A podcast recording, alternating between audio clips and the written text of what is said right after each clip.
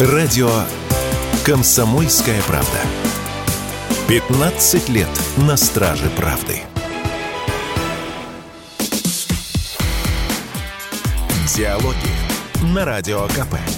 Беседуем с теми, кому есть что сказать. Всем привет! Сегодня в программе «Диалоги» глава республики Саха-Якутия, давний друг комсомольской правды, герой многих моих интервью Айсен Сергеевич Николаев. Здравствуйте, Айсен Сергеевич. Э, добрый день, Александр Петрович. Спасибо огромное, что добрались, потому что мы до вас не долетели. Я в начале года вместе с группой журналистов освещал визит президента Российской Федерации на Чукотку, потом в Хабаровск, потом мы должны были к вам лететь, но, к сожалению, вот вы там погоду заказали 49 градусов минус, и там была такая дымка, я не знаю, и что-то думали-думали, и решили отложить, и потом Владимир Владимирович сказал, что он либо весной, либо летом к вам приедет. Спасибо огромное, что вы восполнили. Вот, по крайней мере, в моей журналистской судьбе вот такой пробел. Мы вот. всегда ждем нашего президента и уверены, что он обязательно к нам прилетит. Недавно я общался с ним, он обязательно обещал к нам приехать. Вы по телефону с ним говорили? Да, по телефону. Вы знаете, но на самом деле это вот как раз показатель экстремальных условий, в которых живут люди в Якутии трудно поверить, что вот самолеты не могут из-за морозного тумана приземлиться, но для нас, к сожалению, это достаточно такая частая обыденность, когда при морозах от минус 45 и ниже образуются вот сильные туманы. Ну и, конечно, э, самолеты могут сесть, но понятно, что у президентского самолета, у сопровождающих его самолетов, конечно, свои требования к технической безопасности. И тут у нас вопросов никаких нет. Мы уверены, что все наладится. Сейчас погода уже у нас потеплела, 35, 39. А, то есть до 35. Так что сейчас туманов нет. Я уверен, что в следующий раз все будет нормально. А я помню, мы однажды тоже с Владимиром Владимировичем прилетали на крещение, ну, где-то было около 40, по-моему, а может Нет, было 45-46. А, ну, тем не менее, вы нас приняли тогда? А, но, дым, дымки не было? Ну, был, туман был, но ага. там были ряд других нюансов, связанных с временем нахождения в Якутске вот этих всех спецбортов. А, мне церковь запомнилась. И храм. на самом деле, Александр Петрович, вот это же тоже послужило, в том числе, на мой взгляд, и принятием сейчас вот такого решения отложить, mm. потому что в тот раз э, были проблемы с взлетом самолетов потом. Да, я помню. Но совершенно бесподобный великий храм деревянный, вот отложился такой теплый, такой мороз и теплый, теплый храм, где Владимир Владимирович был на к рождественской службе, да. Как, как раз. Или на Рождество это было. Это было на Рождество. Рождество, понятно. Вот Новый год э, президентом страны объявлен годом семьи, а в Якутии это, я знаю, это еще год детства. Вот видите, так совпало. Это символично. И что всероссийский огонь всероссийского домашнего очага на Дальний Восток прибыл именно через Якутию. Из всех регионов Дальневосточного федерального округа в республике самый высокий уровень рождаемости – это вот э, произошло как раз в прошлом году, да? Вот какие у вас свои традиции и формы поддержки многодетных семей, которыми вы могли бы поделиться со всей страной? Я всегда вам задаю вопрос про долгожителей, про рождаемость, и вы всегда отвечаете, не глядя ни, ни, ни на какие тезисы, у вас все это в голове, да, на, на, наизусть знаете. Здесь я хочу сказать, что на самом деле вопросом поддержки семей, материнства, вопросам поддержки детства. У нас в Якутии всегда уделялось самое большое внимание и в 90-е годы, и в нулевые, и сейчас. У нас на самом деле существует ряд мер поддержки, которых э, ну,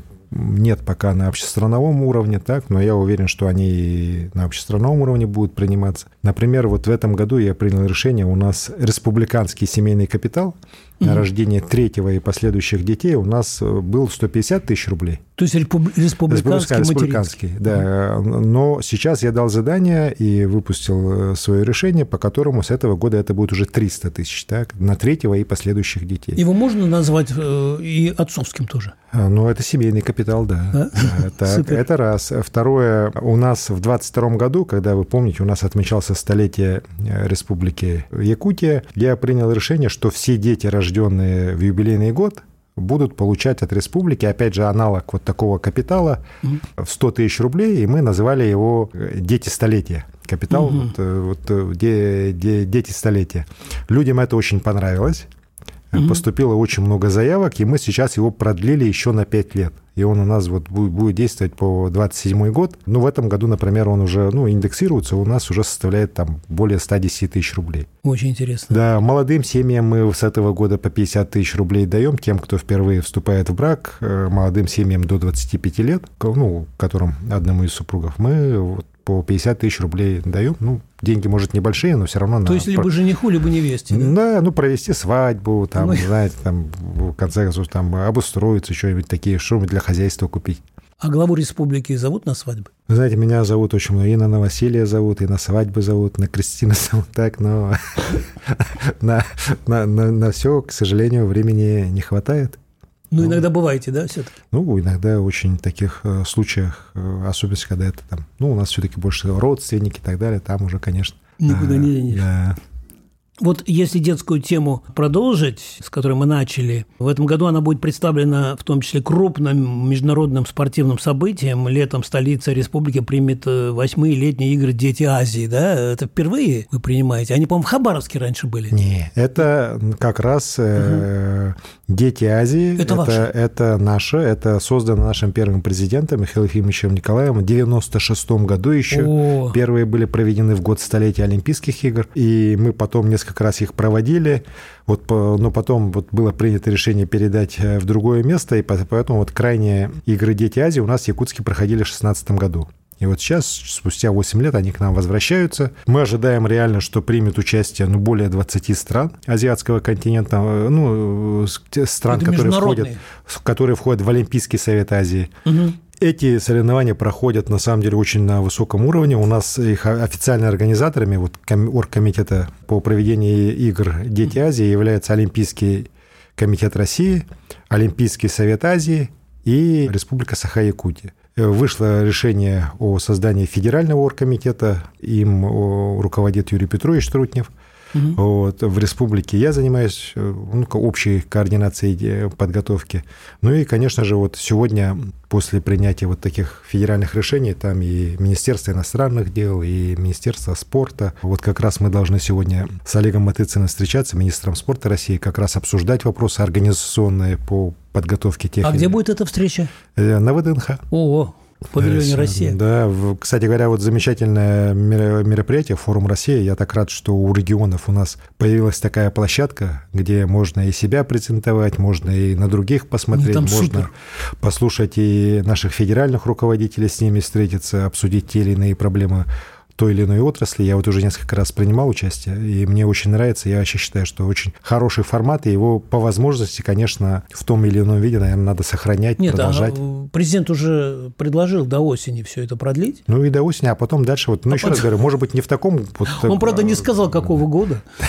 глобальном виде, но все равно какая-то вот площадка такая должна быть. Она очень хорошо себя показала. Вот меня не поймут, если я, Александр Сергеевич, вам не задам вопрос прямо вот сейчас. Вся страна, весь мир помнит подвиг танка Алёша, вот, якутский э, экипаж. В общем, просто с восторгом все наблюдали это видео, и президент принимал этих мужественных ребят. Как поживает? Это стал символом это стало символом э, вообще победы нашей грядущей. Как сейчас поживают ваши Алёши, вот, якутские, и как э, республика, я знаю, вы всегда оказываете гигантскую, просто огромную помощь тем, кто защищает нашу родину в зоне СВО. Это наше общее дело, поэтому, конечно же, якутяне с самого первого дня специальной военной операции защищают Родину в первых рядах ее защитников. И вот недаром у нас на сегодняшний день четыре героя России, из них трое – это мобилизованные, а один э, из числа добровольцев. Так? То есть это у нас же нет профессиональных военных частей на территории Якутии. Не было так.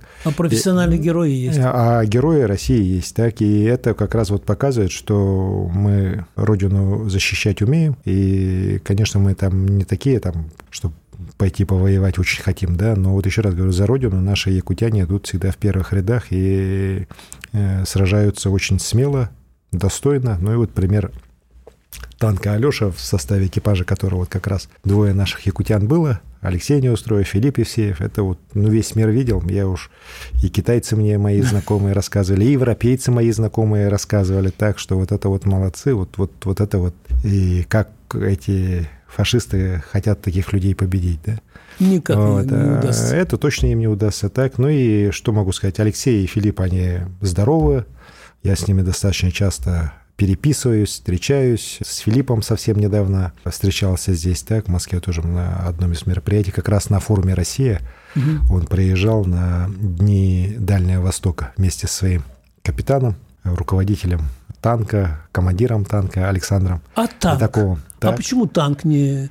Вот, и... При... Александр Сергеевич, а, а танк бы Алешу? Нет, э, танк, он тоже находится уже как музейная ценность. Мне ребята рассказывали, вот он там стоит, ну, рассказывали так. И...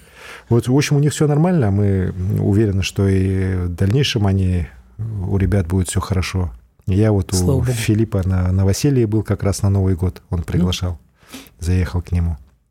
Понятно. Вот, да, поэтому, ну, дай бог им счастья, здоровья. И это, на самом деле, вот такие же обычные ребята, как и те десятки, сотни тысяч ребят, которые сегодня защищают нашу страну от э, фашистов. И я уверен, они, они и мы э, в их лице обязательно одержим победу. А сейчас, друзья, мы сделаем небольшой перерыв, и диалоги через некоторое время к вам вернутся. Диалоги на Радио КП. Беседуем с теми, кому есть что сказать. Еще раз всем привет. Александр Гамов в диалогах сегодня принимает нашего уважаемого гостя, главу Республики Саха-Якутии, давнего друга комсомольской правды Айсена Сергеевича Николаева. Якутские офтальмологи, вот насколько мне известно, в прошлом году провели более двух тысяч операций в ДНР, в Донецкой Народной Республике. И в городе Кировское даже был открыт филиал Якутской республиканской офтальмологической клинической больницы. Это вот то, о чем все время говорит президент, что там нужно возрождать, чтобы не было вот этой грани между э, нашими развитыми территориями и теми, которые э, снова возвращены к нам.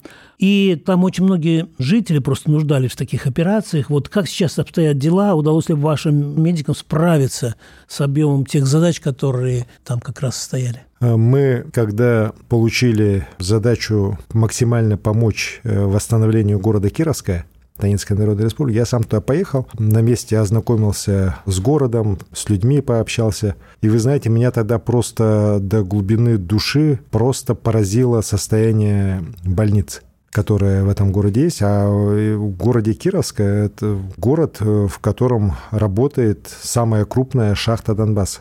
Э, Ленинский комсомолец. Угу. Огромная шахта. И сейчас добывает несколько миллионов да. тонн угля. Так? И оно было в руках олигарха Ахметова. Понимаете, вот э, огромная шахта, которая генерит огромные прибыли, так, и рядом город, в котором в больнице, в хирургическом отделении стояли вот эти хирургические лампы 58 года ГД, производства ГДР Карл Сейц. Вы знаете, просто я так был потрясен, а рентген-аппарат был 80-х годов э, вот Украинской ССР. Ой, Господи. Это просто ужас, так? Я уж не говорю о том состоянии, там материально, вот, ну, стены, потолки, там полы. Вы знаете, меня реально охватил ужас, да? Я вот, это для меня вот тоже было таким потрясением. Я понял, вот после посещения Кировска, на самом Вы деле... сами там были? Э, я сам был несколько mm-hmm. раз, и я mm-hmm. вот тогда понял, за что мы сражаемся на mm-hmm. Донбассе. За... Спасибо вам Потому что люди, ну, это же ужас. И я тогда дал задание сверх наших каких-то тех лимитов, которые мы вкладываем в Кировское. Мы, на самом деле, вложились неплохо, свыше 60 объектов восстановили за два года, и в этом году досрочно... Это и жилье, и соцкульбыт? Э, в первую очередь соцкульбыт, ага. дороги, ЖКХ, больница, школы.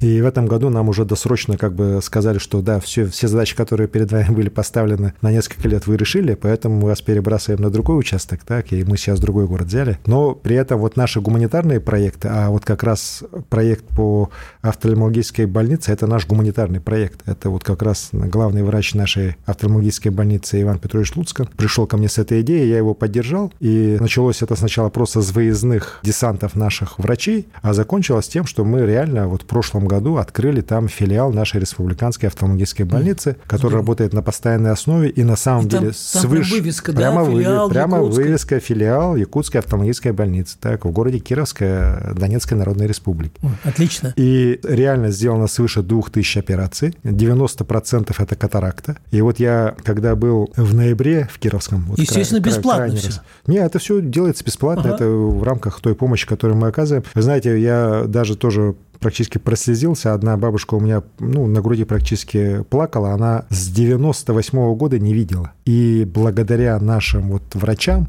она прозрела. И вот, вы знаете, это просто... У меня у самого бабушка э, достаточно долгое время, 16 лет, э, была незрячая. И для меня, вот, конечно, вот когда человек прозревает, это такое великое чудо, которое создали наши врачи. И вот таких случаев не один, не два, их там десятки. А уж сейчас уже люди приезжают э, к нашим врачам не только из Кировского. Кировское это мы уже практически закрыли, да, а вот уже из других городов, из Донецка приезжают, из Очень Луганска интересно. приезжают, так, чтобы как раз получить помощь высококвалифицированную. И вот еще раз говорю, этот проект мы несмотря на то, что сейчас мы отвечаем уже за другой город, мы обязательно будем продолжать.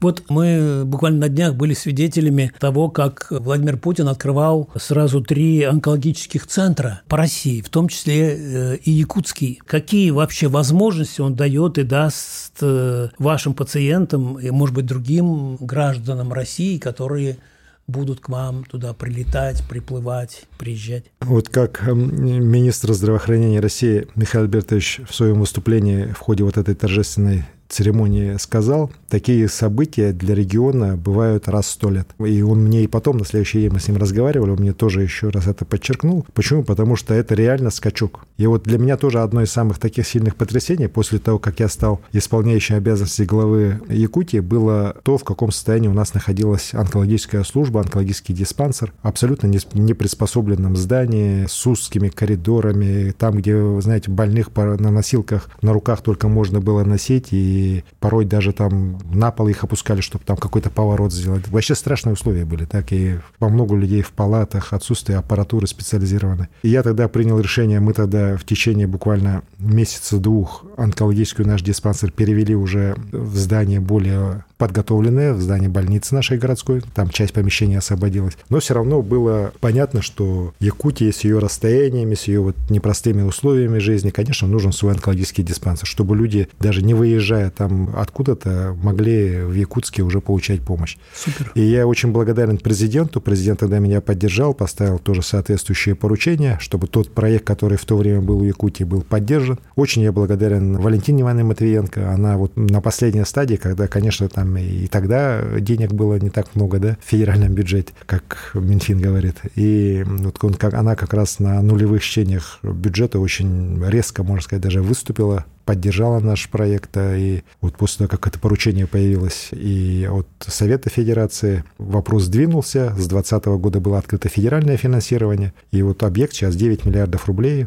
7 миллиардов 600 профинансировано Федерацией, миллиард 400 регионам. И ну, это не просто деньги, да, это просто новое качество. 25 тысяч квадратных метров здания, абсолютно современное, да, мы, мы видели, оснащенное по самому последнему слову. У нас вот поликлиническое отделение начало уже работать. Мне докладывали, пациенты плачут потому что ну, они многие и не верили, что в таких условиях их будут смотреть, такая аппаратура будет, э, такое отношение будет. А стационар сейчас там вот последнее уже вот, ну, стационар перевести чуть сложнее, там и оборудование сейчас последнее монтируется, включается, ну и тестируется, скажем так, даже не то, что появляется, а тестируется. И в течение февраля и стационар у нас полностью заработает. Конечно, это еще это вообще не шаг вперед, да, это прыжок просто на несколько э, уровней вверх. Не, это просто супер. Ну и а... мы кадры начали готовить заранее, уже с 19 свои, года. Свои. Свои кадры. Мы готовили их и за границей, и мы готовили их и в лучших наших онкологических институтах.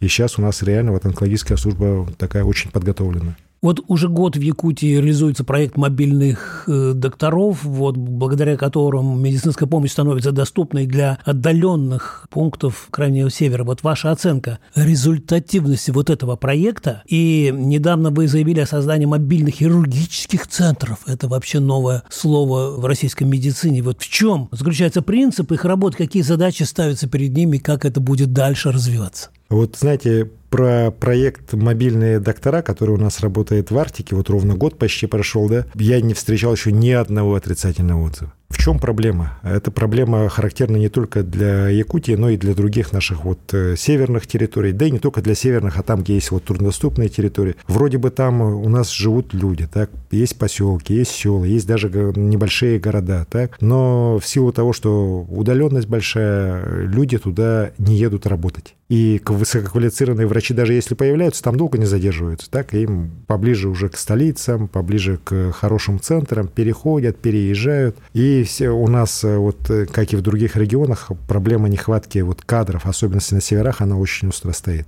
Больницы-то есть, так, а вот э, работать, особенно если там, где узкие специалисты нужны, кардиологи, там, гинекологи, врачи-узисты, ну, не хватает. И поэтому для того, чтобы эту реш... проблему решить, мы согласовали с Минздравом России, отработали год по программе «Мобильный доктор». Мы в Якутске сформировали 7 бригад, одну педиатрическую и 6 для взрослого населения, которые на постоянной основе ездят по районам, и в каждом районе уже ездят по всем поселкам, селам и охватывают ну, максимальное большое количество людей осмотром берут анализы, проводят первичную диагностику. Так как у них вся аппаратура высокого класса экспертная, мобильная, с собой могут перевозить, то они вот и УЗИ делают, и рентген-аппараты mm-hmm. сразу работают. А теперь хирурги подключаются. И, и за прошлый год мы mm-hmm. охватили более половины населения всей нашей Арктики процент диспансеризации вырос почти на 20% по Арктике у нас. Да.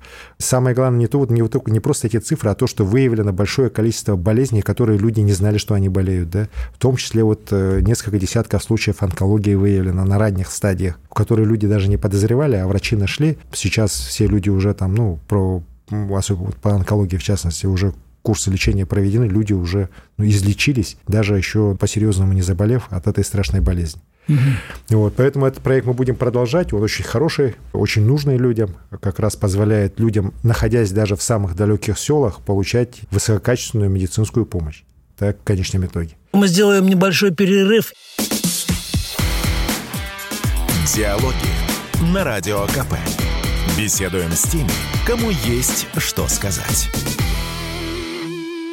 Еще раз всем привет. Александр Гамов в диалогах сегодня принимает нашего уважаемого гостя, главу Республики Саха-Якутии, давнего друга комсомольской правды Айсена Сергеевича Николаева. Теперь э, проект по хирургам, он немножко другой. Мы э, сейчас видим, что большое количество высококачественных вот этих хирургических вмешательств Э, оно только вот у нас в Якутске может быть осуществлено. Так? Хотя при этом э, в тех же наших крупных городах якутских, там в Мирном, там в Нейрингре, э, операционная там аппаратура, она уже позволяет проводить операции там на месте.